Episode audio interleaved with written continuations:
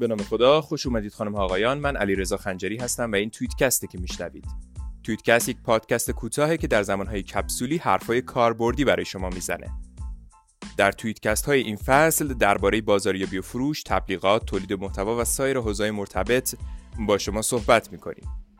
امروز این افتخار رو دارم که میزبان محمد شکاری باشم با موضوع inbound marketing. و حالا این شما و این محمد شکاری. سلام. اگه به دور براتون دقت کنید متوجه میشید که دنیای بازاریابی در سالهای اخیر تحول چشمگیری داشته. دیگه باید کتاب ها آموزش هایی که درباره تکنیک های بازاریابی سنتی صحبت می‌کنن بذاریم کنار. سعی کنید آخرین باری که یک کالا یا خدمت رو خریداری کردید به یاد بیارید. منظورم کالاها یا خدماتی فراتر از محصولات سوپرمارکتیه. آیا منتظر این موندید که تو تلویزیون تبلیغات برند خاصی رو ببینید و بعد برید سراغش؟ یا زنگ زدید 118 شماره فروشگاه یا شرکتی رو گرفتید که اون کالا رو ارائه میده؟ قطعا نه. احتمالا اکثر شماها یا خیلی های دیگه تو اینترنت رفتن سراغ چیزی که مد نظرشون بوده. شاید اسم اون محصول یا برند رو گوگل کردن. یا اینکه رفتن سراغ اینستاگرام و سرچ کردن ببینن صفحش رو پیدا می‌کنن یا نه. شاید تا حالا حواستون نبوده. ولی شما وسط تحول بازاریابی در دنیای مدرن هستید. این یه تحولیه که از رفتار آدم ها شکل گرفته. تحولی که تغییر اساسی در شیوه های بازاریابی ایجاد کرده. تحولی که ناشی از دنیای تکنولوژیکیه که همه یه کامپیوتر متصل به اینترنت تو جیبشون دارن. بله همون گوشی هوشمندی که هر کدوممون یه دونشو داریم.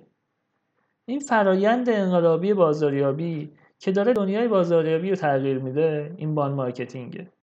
inbound marketing به شیوه و استراتژی بازاریابی گفته میشه که روی جذب، افزایش آگاهی و قدرت بخشیدن به مصرف کننده ها تمرکز داره. این کار به کمک محتوای اثر بخش و متناسب با هر فرد انجام میشه. تو inbound marketing ما دنبال این نیستیم که محصول یا خدمت خودمون رو به زور تو چشم مخاطب بکنیم. بلکه میریم سراغ این که واقعا یه مشکلی از مردم رو حل کنیم. پس باید ببینیم چه کسی نیاز به خدمات و محصولات ما داره. در نتیجه اول باید بتونیم مشتریانمون رو خوب بشناسیم و براشون persona ترسیم کنیم. درباره persona تو اپیزودهای بعدی کامل توضیح میدم. و بعدش مسیری که مشتری بالقوه طی می‌کنه تا به مرحله خرید برسه درک کنیم.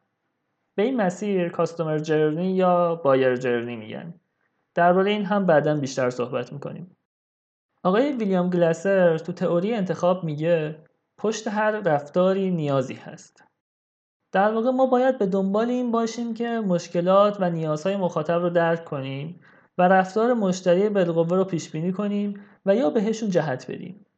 این مسیریه که منجر به اعتماد و حس مثبت به برند ما میشه. یکی از نکات مثبت inbound marketing اینه که طبق متدولوژی flywheel که من ترجمه می‌کنم گردونه عمل می‌کنه. این یعنی ما علاوه بر تمرکز روی جذب مشتری جدید باید بخش جدی از انرژیمون رو روی مشتری هایی که از ما خرید کردن بذاریم و اونها رو هم رها نکنیم. بلکه باهاشون طوری ارتباطمون رو حفظ کنیم که اعتماد و علاقهشون به برند ما به حدی برسه که هم خودشون از خدمات و محصولاتمون دوباره استفاده کنن و همین که ما رو به دوستانشون معرفی کنن. بذارید چند تا آمار جذاب بهتون بگم. طبق تحقیقاتی که سال 2015 منتشر شده هزینه جذب مشتری جدید پنج برابر فروش خدمات و محصولاتمون به مشتری های قبلیه. پنج برابر. یعنی شما اگه بتونید کاری کنید که مشتری های قبلی رو حفظ کنید و حس خوبی به برند شما داشته باشن عملا هزینه marketing تون یک پنجم میشه.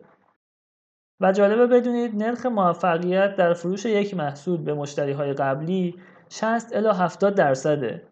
این در حالیه که این نرخ برای یه مشتری بالقوه که تازه با ما آشنا شده 5 الی 20 درصده می‌تونم بگم یه استراتژی درست inbound marketing تاثیر قابل توجهی در آگاهی از برند شما، افزایش درآمد و کاهش هزینه ها داره.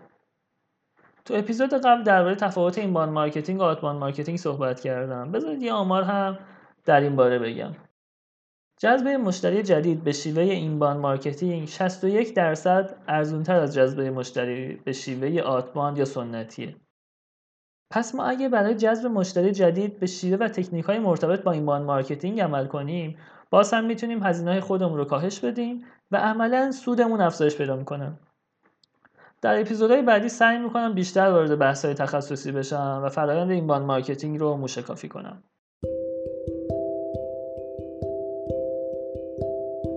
خیلی ممنون از محمد شکاری. inbound marketing به نظرم موضوع جذابی اومد.